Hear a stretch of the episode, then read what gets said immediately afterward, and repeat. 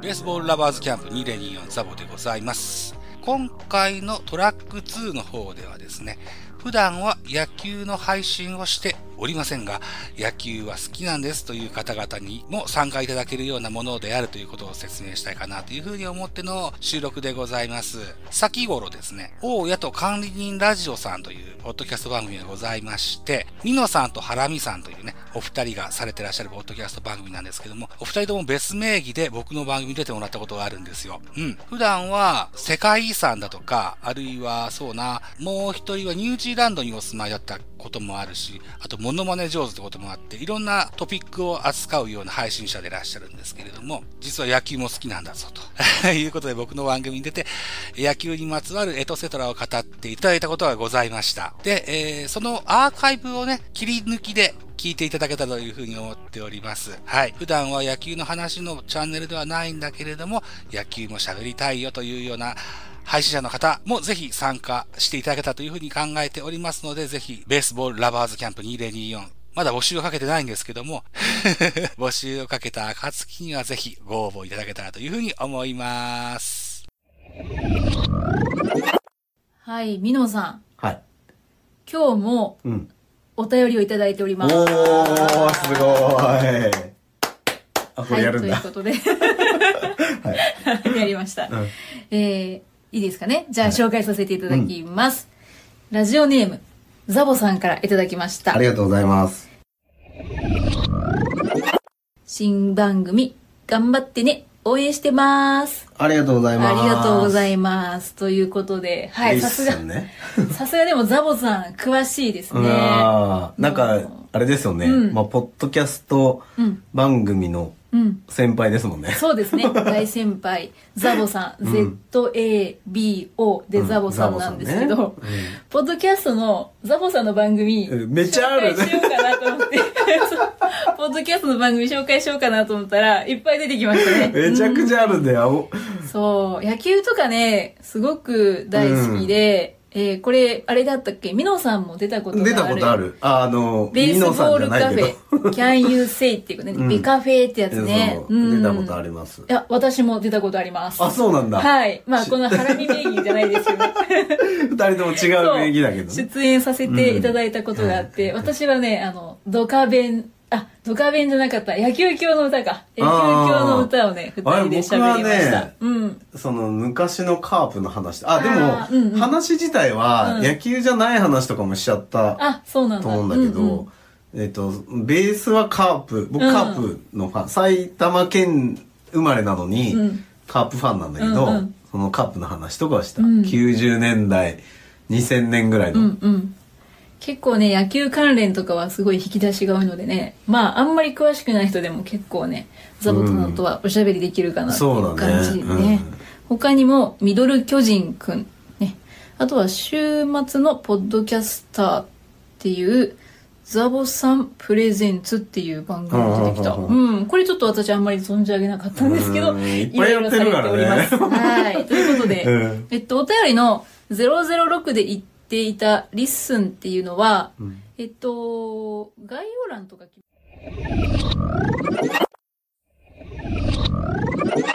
ベースボールカフェキャン中世は野球番組でございます。実はキウエさんは広島カープのファンだということで。はい。はい。遠く離れたニュージーランドでもカープの情報とかはキャッチできるんでしょうかえー、っと、うん、で、いや、あの、自分から行けばあの、できます。 なるほど、なるほど。あるんで、はい。うん。えっ、と、今シーズン始まりまして、そろそろ1ヶ月ぐらい経ちますけれども。はい。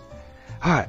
えっ、と、その辺あたりの、状況というのは把握されてらっしゃいますかなんか、えっ、と、いい調子だっていうのだけは、 どっかで見たんですけど。そうですね、はい、細かくは見てないですね。なるほど。はいえっと、私は、読売巨人軍のファンなんですけども。はい、はい。はい。えっ、ー、と、一番最初の広島対巨人の3連戦では、はい。えー、巨人1勝、広島2勝ということで、お あの、うん、負け越しを食らいましたね。あああ、いいですね。 はい。そうなんですよ。うん。はい。まあまあ、はじまだ始まったばっかしだしということもあるんですけども、うん今シーズンの広島、僕が持ってる印象をちょっとじゃあ、はいあの、聞いていただけたらと思うんですけども、はいうん。えっと、昨年新人王の森下選手っていうのが、はい。うん。あの、エースらしい顔になってきました。あの、顔というか、成績もそうなんですけど、おうんー。はい。あの、そう。で、えっ、と、彼が18番ですよ、背番号ね。現在、笹岡さんが監督ですけど、現役時は代、い背負ってた背番号と同じですよね。うんうんうんうん。で、えっ、と、以前からいる、えーエースで、大瀬良っていうのがいますよ。はい。うん。いますね2枚はい看板と言えると思います。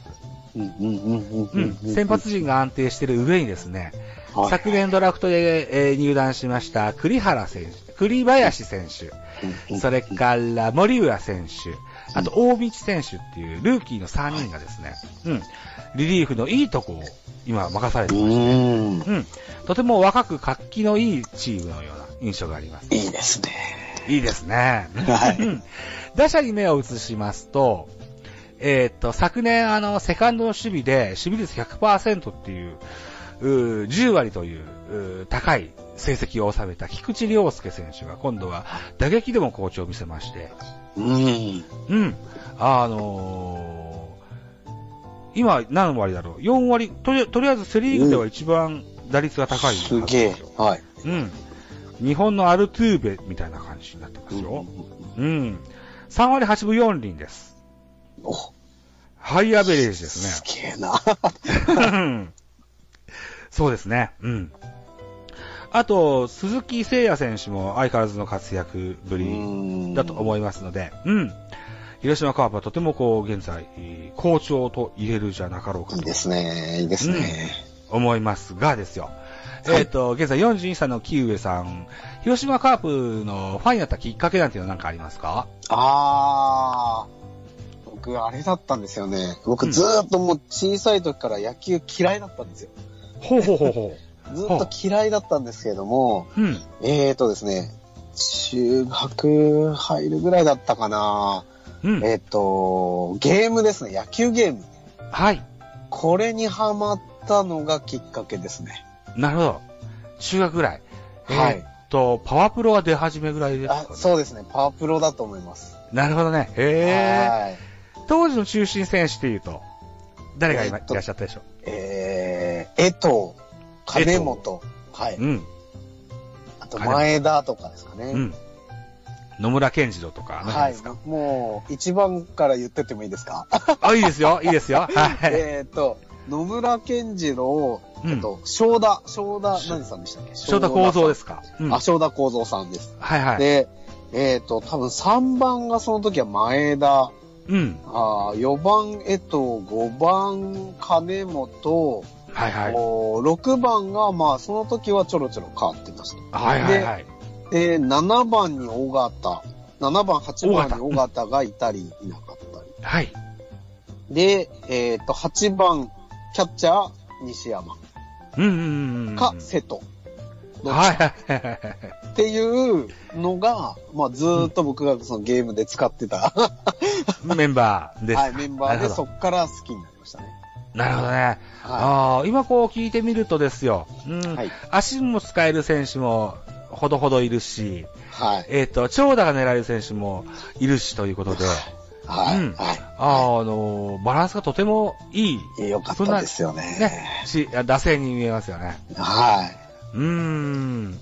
投手陣いかがだったですか投手がですね、僕うん見始めて数年間は、あの、大野さんがいました。大野豊ですね。うんはい、大野はい。隆さんはがい先発も、もうだから、晩年っていうんですかね、もう、うん引退ちょい前ぐらいの感じですね。はいはいはい。うんで、まあ、笹岡さんもいたし、はい。えーと、その時はだ、最初の頃、ちょっと忘れちゃってるけど、うん。えー、誰だったかな。多チ分ェコことのあたりって、はい、そうですね。えっとね、沢崎だとか山内だとか、えっと、1年そう目でです新ね人を取るぐらいはいはい活そうです躍するんだけどそうですはい、そうです長続きしないような先発ピッチャーがみたいな。そうですね。ねあと、そんな印象が黒田が、沢崎よりも黒田の方が評判があんまり、なんていうんですか、沢崎は上で、みたいな感じですよね。はいはいはそのい。時は。ああ、そのぐらいです、そのぐらいです。ね。うん、なるほど。うん。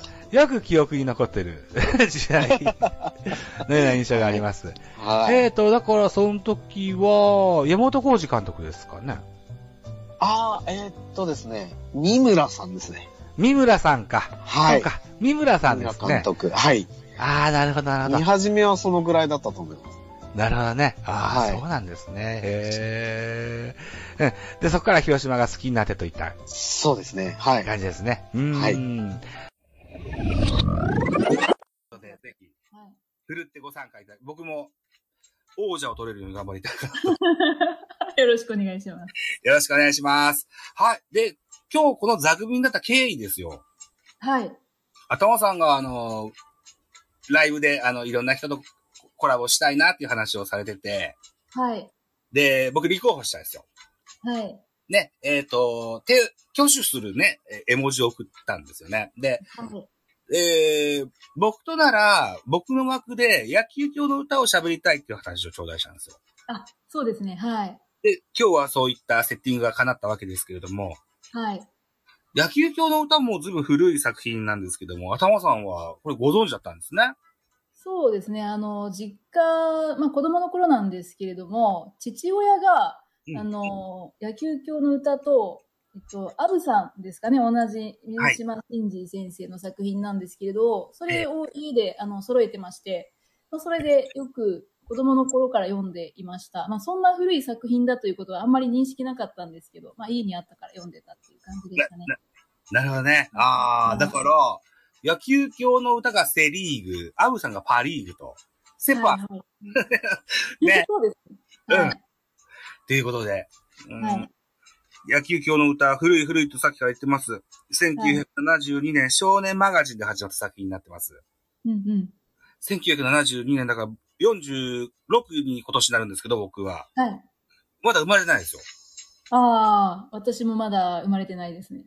うーん。それぐらい古い作品なん です。そうですね。うん。で、えっと、直近ご実家に戻られて読み直されたって話でしたよね。あいや、あの、実家には持ってないんですけど、はい、ちょっとまた読み直す機会を持ちまして、ちょっと読ませ、読み、読んできました。はい。そうですか。ちょっと思い出してきましたよ。 はい。えっ、と、野球教の歌といえば、頭さんとしてはどんなような印象があるんですかね。それやっぱり私、あの、女性ピッチャーのうん、水原祐希がやっぱり一番印象に残ってたんですね。それ、はいあの、結構野球教の歌の後半だったっていうのを最近知ったんですけどね、ザボさんに教えていただいて、はい。やっぱりその女性がピッチャーっていうところが、やっぱりすごい印象が強かったので、野球教と、よ野球教の歌といえば、私の中では、その水原ゆきっていうイメージはありましたね。なるほどね。はあーもうちょっと詳しく言うとですよ。い。はい。野球教の歌ってそそもそも少年、えー週刊少年マガジンで、はい。月一の、あの、はいおー不定期の連載だったそうで、見たいですね。はい。で、1話1本、はい。一つはい。の主役でずっとやってって、はい。で、最後の最後に、週刊連載で水原ゆきのやつが始まったんですよね。っていうことだったんですね。今回読み直して、あ、そういうことだったんだっていうのを初めて知りました。そうなんですよね。うん。うん。始まり方もちょっとユニークで、はい。あのー岩田哲五郎っていう、えー、子さんのエースピッチャーいるんですよ。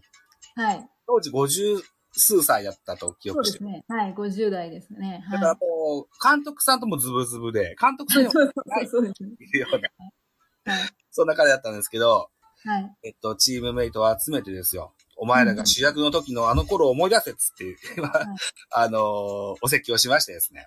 はい。で、その後に、スカウト、野球スカウトのシリマセンタロウというキャラクターがいまして、はい。このキャラクターが、あの、いろんなとこに、か各地にですね、探しに行って見つけたのが、はい水原勇気だったといっはたい。形そです。れがあれですね。さ、最後の、あの、月1ぐらいの不定期連載の一番最後ですよね。そうなんです。はい。うん。で、これが、あの、ヒットしまして、まず最初、アニメは、この水原勇気スタートだったのかなうんそうか、そうか。アニメの方は、そこからだったんですね。そうなんですよ。ああ、そうなんだ。うん。で、しばらくし、それが何話かやりまして、終わった後に、はい。えっと、北の狼、南の虎ですとか、ああ、それ、後から入ってきたんですかそうそう、あアニメへーは逆だったんですよね。そうですよね。うんうんううん。ん。まあ、その辺のさ、あのーキャラクターも、すごくこう、個性溢れるうーキャラクターが多くいるいるんですけどね。そうですね。もう、どのキャラクターも、すごい個性的で魅力的なキャラクターは多いですね。今読んでも本当に面白いなと思いましたね。そうですよね。うんはいうん。水原祐希、だからそもそも高校は、武蔵野っていうか東京になるんですか武蔵野って東京なんだっけ本当ですかね。ちょっと私も関東のこと全然わかんないですけど。うん。もう関東のことよくわからないんう だんうけど、んうん、まあそっちの方でしてね。で、はソフトボールだった記憶だけど、合ってますかね高校の時。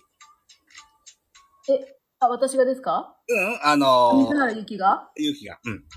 あ、あ、どうだろう。多分野球をしてたんじゃないでしょ野球うでしたねか。あ、ソフトボールやってたんですかね。ソフトボールからのお指名だったんじゃなかったかなって記憶だけど違うかもしれない。 ちょっとその辺曖昧ですね。もともともう野球はやらないっていう予定だったそうそうそうですからね。はい。そうなんですよね。あのーうんうんうんうん将来は動物のお医者さんになりたいっていう。ああ、そうそうです、そうです。海外に留学したいみたいな感じでしたそうなんですよね確かはい。うーん、はいそう。ということで、プロイドを誇示するわけですけれども、さっき言った岩田哲五郎さんがですよ、あのそうですねそ、そもそも水原家には、結構、あの、力強いワンちゃんがいらっしゃいまして。あ、そうですね。あれ、ドーベルマンですかドーベルドマーンベ。ルマンだ。ドーベルマン。そうそうそうそうそう。そうで、あのー男の気迫をこう見せましてね、水は原い優はいのプロ入り入団の決意を指すというシーンもありましたね。そうですね。はい。両半身裸になって、服を、えっ、と、岩田哲五郎は左ピッチャーなんだけど、左腕にこう巻きつけて、はい。ドーベルマンに食わせてですよ。はい。で、あのー平服させるみたいな、そんなシーンね。そうですね。うん。ありましたね。はい。うん。で、そういう決意がないと立派な動物のお医者さんにもなれないのかしらみたいなことに なそっうてそのうですね。あの、なんかむちゃくちゃな理論で、あ口説いてましたけども。はそうなんですよね。うん。い。で、えっと、プロ入団後、えーうん左、左のアンダースローとして水原祐希はは、いリリーフピッチャーに収まります。はい。うん。で、ドラフト2位指名された立脇っていうキャッチャーがいて、ああ、はい、はい、はい。うん。ドラ1が女かってね。あのそうですね。自分が2番だったことが納得いかないということで。うん。ね、はい。そうなんですけども、水原もそれをごじ自分の実力をこう示して、うんうん、うん。手はは選手も、にプロ入団という形になったわけなんですけども。うんい。で、やっぱ高卒で女性でってこともあって、はい。しばらくは、あの、一軍で、なかなか投げる機会もなかったんですけどね。そうですね。はい。最初は、あれでしたね。二軍の方に行ったんですかね。そうなんですよ。で、二軍で、えー、寮長じゃないな。えっとね、ベテラン選手でね、はい。おじさんがいるんですよ。はい。ずっと一軍に呼ばれない、うん武藤選手だ。あ、そうです、そうです。はい。っていうキャッチャーがいて、そはい。う。で、教育係にその武藤選手が選ばれて、はい。水原祐希と一緒にこう練習したりなんだりするんですけども、はい。で、夢の中で魔球を見るんですよね。ああ、その、あのシーン印象的でしたね、すごく。うん。はい。落ちたってやつですよね。落ちたってやつですね。で、そこから、武藤と水原の、えっと、魔球作りが始まるわけですよ。そうですね。はい。うん。あの落ち方はフォークだったからっていうことで、うんうんうん、え一緒に。風呂入って、 一緒に風呂入ってましたね。男女でねちょ、っと語弊がありますけど、一緒に入ったというのは。そうなんですよ。水原祐希も、裏若き乙女なので、キャーとか言っちゃってて。 そうですね。はい。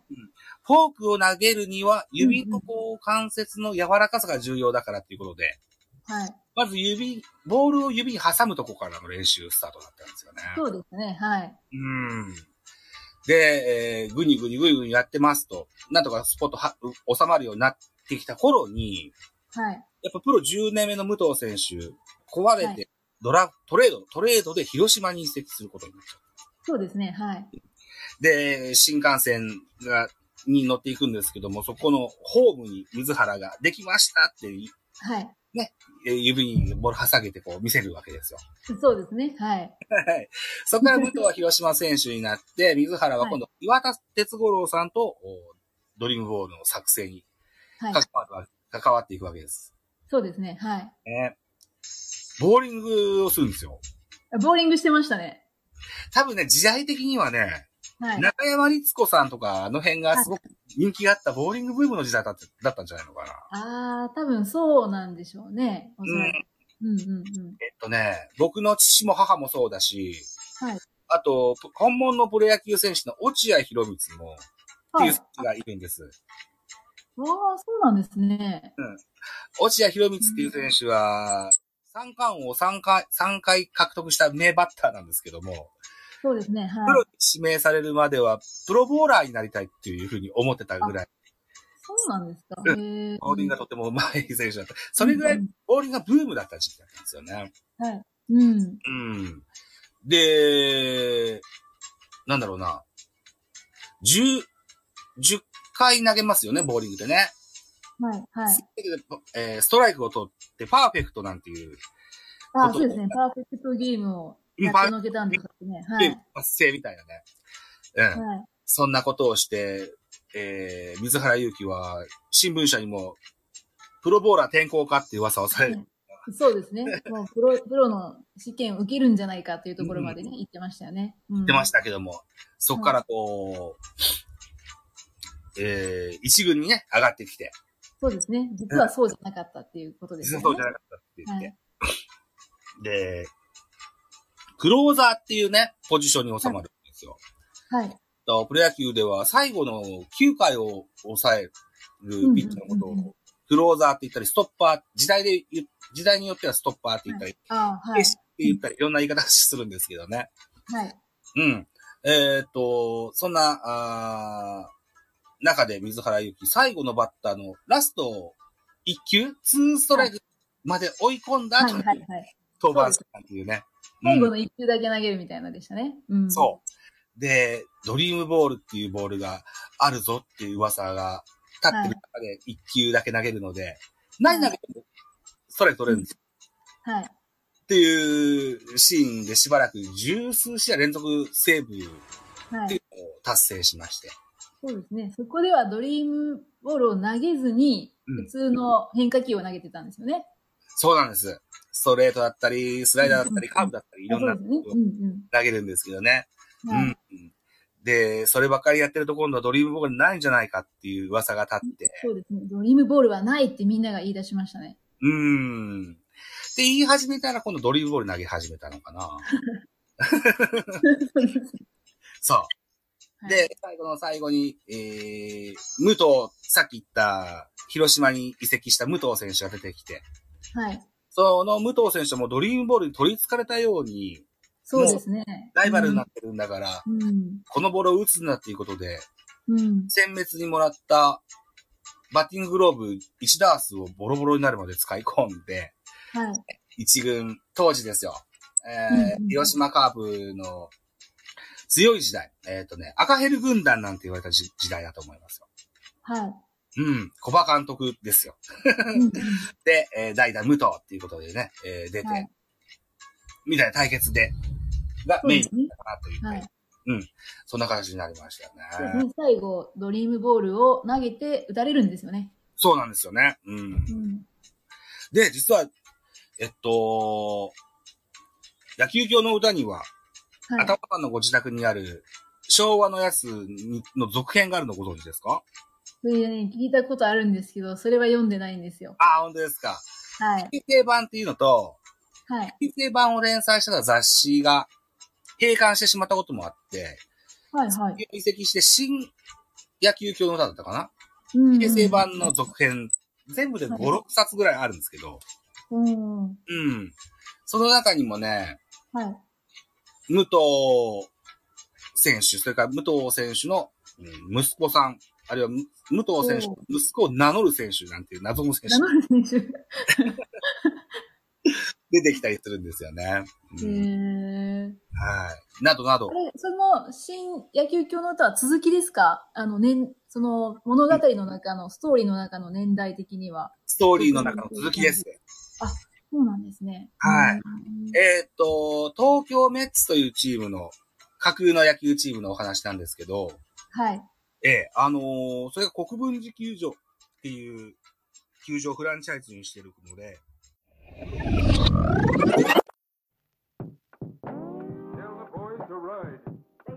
はい、ということで、聞いていただきました、切り抜きアーカイブでございました。2021年の4月16日のベースボールカフェキャン中制の会と、2022年の2月の19日 D 弁のアーカイブ会でございました。せっかくなんで、アーカイブをフル弱でアップしたいなと考えてるんですけども、一応こんな僕の番組でもコンセプトとかポリシーとかありますもんですから、 えー特に、えーそのようなものがないチャンネルでもっと週末のポッドキャスターというスタンド FM の番組がありますので、そっちの方にアーカイブをフル弱でアップしたいかなというふうには思っております。この回のポッドキャスト番組の概要欄の方には、大家と管理人ラジオの Spotify の URL と、スタンド FM の URL を貼っ付けておきますので、ぜひチェックしていただけたらというふうに思います。ということで、ベースボールラバーズキャンプ2024のトラックの2でございました。ありがとうございました。